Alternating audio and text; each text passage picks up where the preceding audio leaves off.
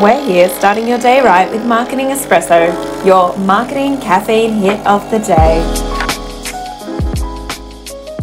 Hello, hello. Thank you for joining me for another episode of Marketing Espresso. I hope that you are well today. So, welcome to another Tuesday episode. I'm so glad that you are choosing to listen to this podcast. So, today I, am sort of switching it up on you guys. I'm going to start on Tuesdays really talking to you all about like little tech tips, like not as in technology, but like technical tips of like how how to market, right? And how to do some things and like just some thoughts around like what like what you actually are implementing. And then on Thursdays, I really want to start coming to you with like a thoughtful Thursday. So like something you can percolate on and something, you know, a little bit deeper, maybe a bit more mindsetty and maybe a bit like how are we showing up with marketing and, and like what are some things that we need to tweak, maybe internally, maybe in the business, maybe in the culture to help. So that's kind of where I'm going with this. And each of these things are going to really come around my four key pillars, which you might have heard me talk about key pillars before, but really I talk about discover, design, communicate, and evaluate. They're my four main things. And today's little one is in this discovery section. So, today, my little tech tip for you all is I want to talk about what it is that you're still doing in your business, maybe manually, that could be automated. So, today I want you to go away and kind of think about the different processes that you've got going on in your business. Do you actually even know what you're doing in your business? maybe that's offensive, right? Maybe you're like, oh, what do you mean? Of course I know what I'm doing in my business. But really? When was the last time you thought about all the different tasks and all the different things that are taking up your time? Because as business owners, as as leaders in our business, regardless of your position, regardless of where you're at in your business, we only have a certain amount of time.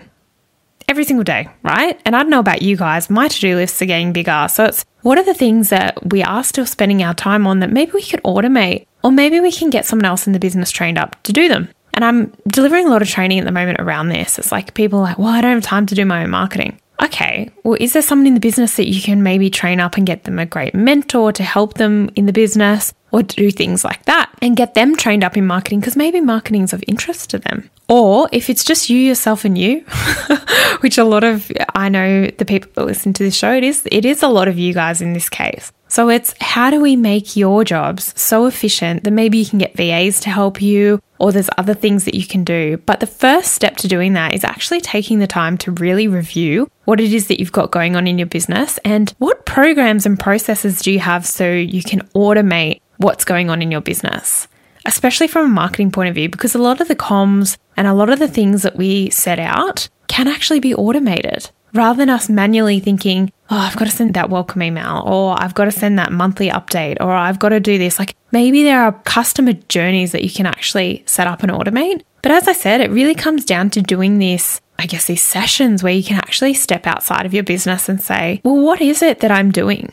Because honestly, I think once, if you have not done this and you haven't done a review and you don't do this every six months or whenever you're feeling like you're snowed under and drowning in work, you know, you're not really helping yourself push forward as a business, are you? Because you're also, the other side of process mapping and understanding what goes on in the business allows you to scale better. So these are really important things to do and really important little tasks to implement into your business every six months if you can, or every year at least, so that you know what's going on. Because as you scale and you grow, then it also makes the scale and growing much easier because then you're not having to really then understand what it is that you've been doing because you already know.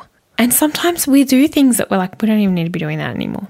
And we can actually just offload them or stop doing them. So it's really important that you do this discovery piece, that you understand your business better rather than constantly being in your business, taking the time out, having the pause, and understanding what is going on. So that's my little technical tip for this Tuesday. I hope it's been well. If it sparks some ideas for you, please reach out. If it's something that you're like, I can't do this discovery piece back, I just, I'm too in it, then that's when sometimes like booking a session with me can help. We can actually sit down and discover the business, understand what's working, what's not working, and where we can push forward. I do these strategy sessions all the time. They're my favorite thing to do. I love to incorporate as well. Problem solving is one of my favorite key things. It's actually one of my strengths. So, you know, let me do what I want to do. If you need help, if not, go conquer. Sit down, do this work, and tell me how you go. I would love to hear.